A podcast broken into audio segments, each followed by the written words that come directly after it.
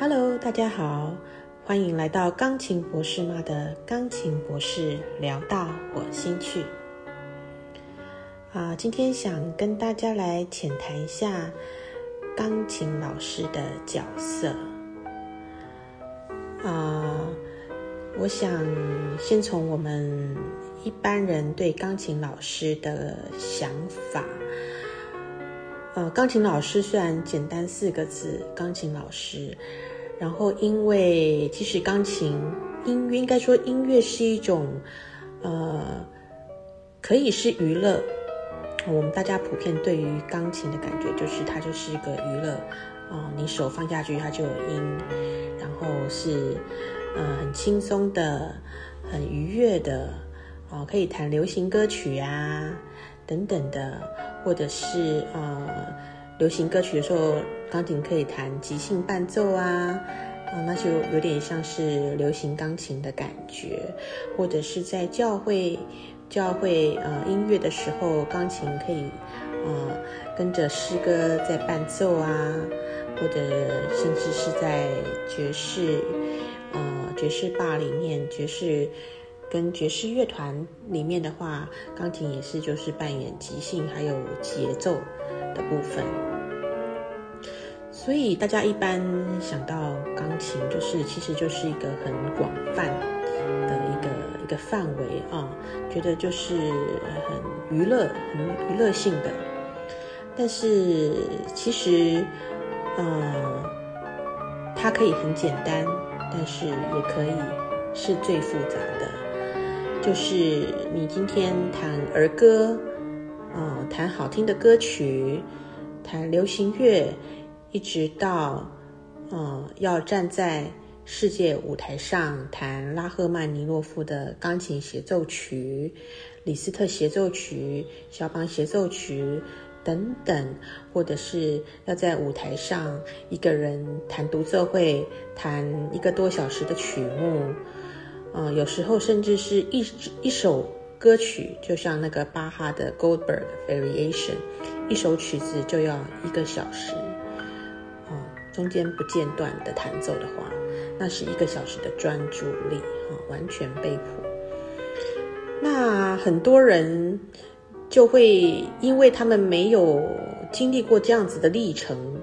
他们没有对古典钢琴的了解。到这么深入，他并不晓得，呃，这个范围有这么的大。就是你今天可以随便乱弹啊，你学个几个月就可以弹个很简单的曲子，啊，到你有些真正的钢琴家，他们说他们几辈子都没有办法把钢琴学完。就像我老师讲的，哦，所有学钢琴的人，便真的是钢琴家人。他们会说，他们永远学不完，他们每一首曲子永远里面都会发掘新的事物，这就是呃深度的不一样，程度的不一样，所以跟一般人所理解的不一样。但是这样子的呃呃想法，其实在很少人会体会到，除非你真的有走这段路。所以，呃，如果你并没有自己是本身走过这段路，你不会知道，呃，真正的所谓要以钢琴为置业的钢琴家，他们要付出的有多少？那是一辈子的追求，啊，一辈子都要跟音乐生活在一起。嗯，所以，既然有些人可以到达那样子的程度。但是不不是每个人都可以到达那样子的程度啊，但是也而且也不是每个人都需要变成钢琴家。OK，今天啊，比如说有一百个人学钢琴，其实只可能，嗯，应该讲说是十万人吧，十万人里面可能只有出一位真正的钢琴家，所以并不是每个人都需要，或者说有那个条件，或者说他们的。才华是在别的地方，啊，每个人都可以需要钢琴，但是它并不是必要的。所以，呃，其实钢琴每个人比如说从婴儿啊，从胎教啊，从你进进学校啊，从你出社会听的流行乐啊。啊，从你到了呃，可能成人的时候，你想要呃学学乐器呀，到你晚年，现在现在甚至呃有在推广呃音乐治疗等等啊，可以预防失智。所以其实一个人从出生到老，他们都是需要音乐的。但是至于学习，并不是必要的。可是如果你可以。在你的一生当中，可以呃对钢琴有所接触，可以学习，甚至不是钢琴，任何乐器都好，甚至只是唱歌，让音乐能够呃在你的生命能够有一个呃出口。我想呃这样对我们的生命来讲，都是一个很好的一个点缀呃与疗愈。既然每个人都需要音乐，但是不是每个人都需要变成钢琴家，所以自然而然也因为每个人的条件不一样，当你学习的时候，你能够到达的程度也不一样。这跟很多的关系都有牵连啊。我们来讲说好了，如果今天您只是要学兴趣，呃，不管你是从小或者是成人，或者是。呃，比较成熟一点的人，如果你只是想学兴趣，那你并不需要有时间的限制，啊，你可能会比较适合找一个能够启发你喜欢音乐的老师，而且因为你没有学习进度的这种逼迫性，所以你可以。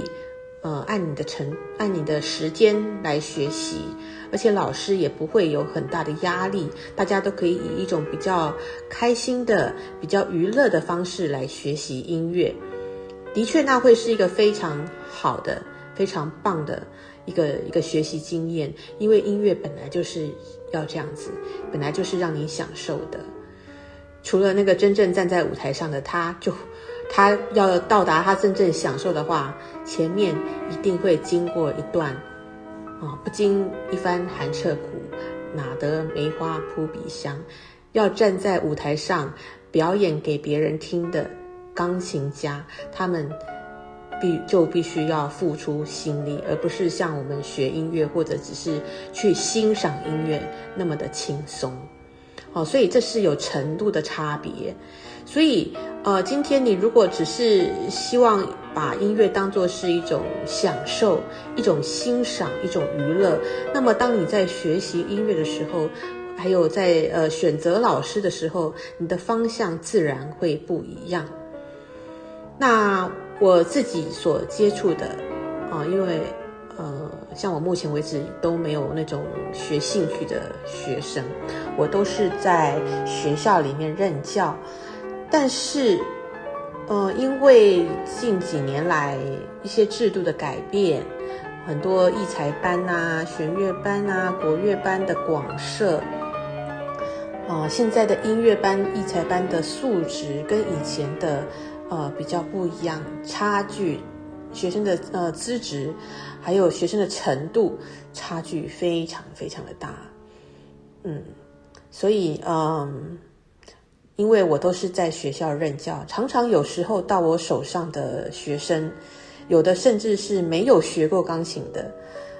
或者是学了一两个月的，或者是学了六六六六年了，结果弹错音也还不知道哦，那个临时记号也还没有办法判别，所以就变成说，因为广设。这些音乐班啊、艺才班啊，造成然后又少子化，造成呃要进来这些班级容易多了。但是我必须得讲啊，因为有城乡差异非常大啊，北部啦或者是人口比较大的、比较多的都市，有比较多的学习人口，呃，专业的老师也比较多。那那我在的地方。可能有有有些呃乡镇，可能他们没有那么多的呃那么专业的老师，或者是说家长并没有帮他的呃孩子找到比较专业的老师，所以呃虽然我是在学校里面教所谓的音乐班、艺才班，但是我手上的学生有非常多其实都是呃非常初级的学生。那甚至很多就是他们可以所谓中级的程度，但是他们却因为之前学习上呃有一些呃有一些触见啊，还有学习学习的态度啊，或者是呃更正的能力呀，这些都还没有很到位，导致到我手上，他们还有非常。多的东西需要改，所以这就呃，在我的脸书粉砖啊，我有写了两篇啊蛮主要的文章。一张文章写的是呃进入古典钢琴最高殿堂的三把钥匙。那三把钥匙就是第一家长，第二学生的自身条件，第三就是老师。所以，老师如果在啊，家长具足了，学生条件也具足了，那再来需要具足的条件就是老师。呃，我那篇文章呃，有另外一篇文章，呃，就有网友呃提供了一个很棒的资讯，呃，就是赵成真，好像就是那个韩国很有名的钢琴家。他好像不知道十岁还是十一岁，他是好像六七岁开始学钢琴的。可是他好像十岁还是十一岁去比赛的时候，他只是弹那个克莱曼蒂的奏鸣曲或者是小奏鸣曲，然后别人却在弹呃肖邦诙谐曲第一号。所以三四年啊，差你看这个弹的曲子的程度差异有多大？哦，一个人他那个时候赵成真还只是在弹克莱门提的那个小奏鸣曲，我不晓得这个资讯的真实度有多大啊，不过应该是不会错。所以当他意识到，哎，他弹那么简单，但是别人却弹那么难，他就换老师了，他就知道他自己要要加强了。所以你就可以看到老师有多么的重要。啊，今天如果这个老师他并没有办法发现。这个学生的才华，他的天赋，他并没有办法在安排学生进度上面能够琢磨，能够帮忙学生安排，让他能够呃及早的、及早的准备，能够呃进入这个所谓的专业的路途上的话，这样子他的这个早年的这个黄金时光会浪费了很多。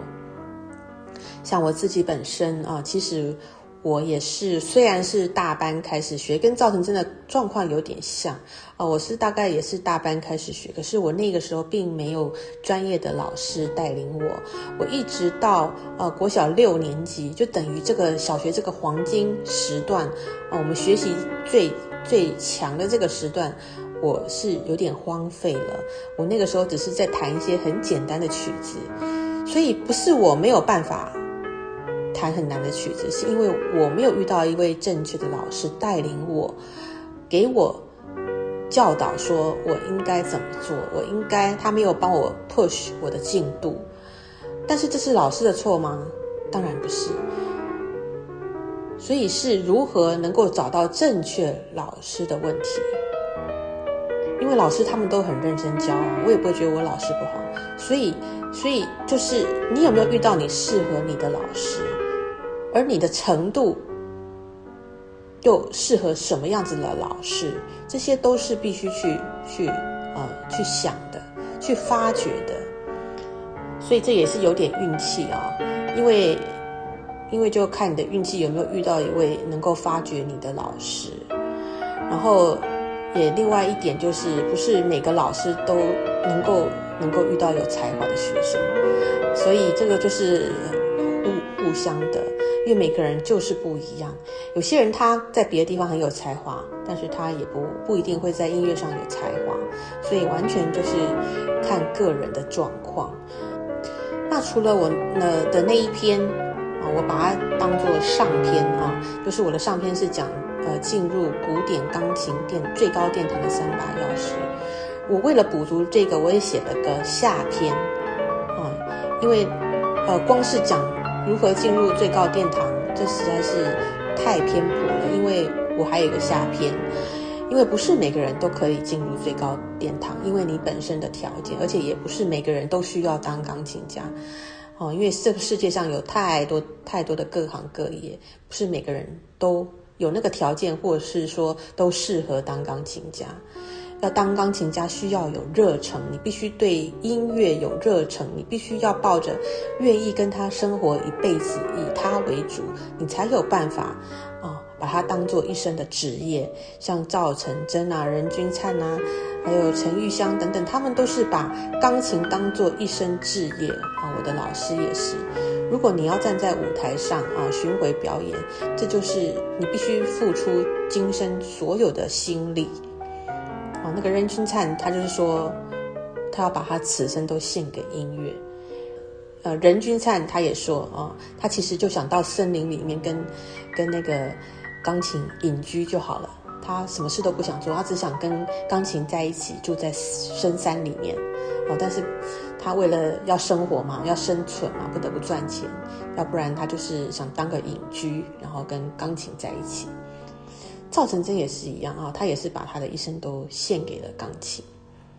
所以你必须，如果想要以钢琴为职业，那绝对就是热忱。你这一生就是要准备奉献给音乐了。要不然，你如果说哦，我今天对别的事情还有还有还有想法，还有热忱的话。你并不是把你的热忱放在钢琴这件事情上的话，你是几乎是没有办法过着那种巡回的生活的，因为其实巡回的生活是非常累的。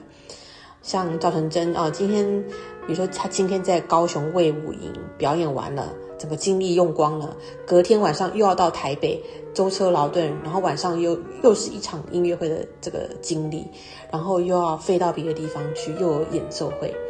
这个任君灿他就说。他当他呃得了范克莱本的冠军之后，他开始就是一年啊几百场一两百场的音乐会。他说他觉得他好累，所以音乐家、钢琴家的生活真的不是简单的。所以，当你有那样子的能力啊，你也有那样子的热忱，愿意愿意做那样子的事情的时候，这些都是哦。万中选一啊，所以并不是每个人都可以到达那样子的境界，然后能够做那样子的事。那至于没有办法做那样子的事的人呢？当然还有太多的事情可以做。好，我的下一篇就是讲说，一出窄门，海阔天空。因为那样子的事情，站在最高殿堂那样子的事情，只有那样子少部分，非常少部分。零点零零零之一的人在可以做的事情，但是其实就像我刚才讲的，音乐是每个人都需要，但不是必要。那但我们每个人都还是需要钢，都是还是需要音乐。那所以今天如果说你走了想走音乐这条路，但是你并没有办法走到最高殿堂。但是你还是有很多相关的事情可以做，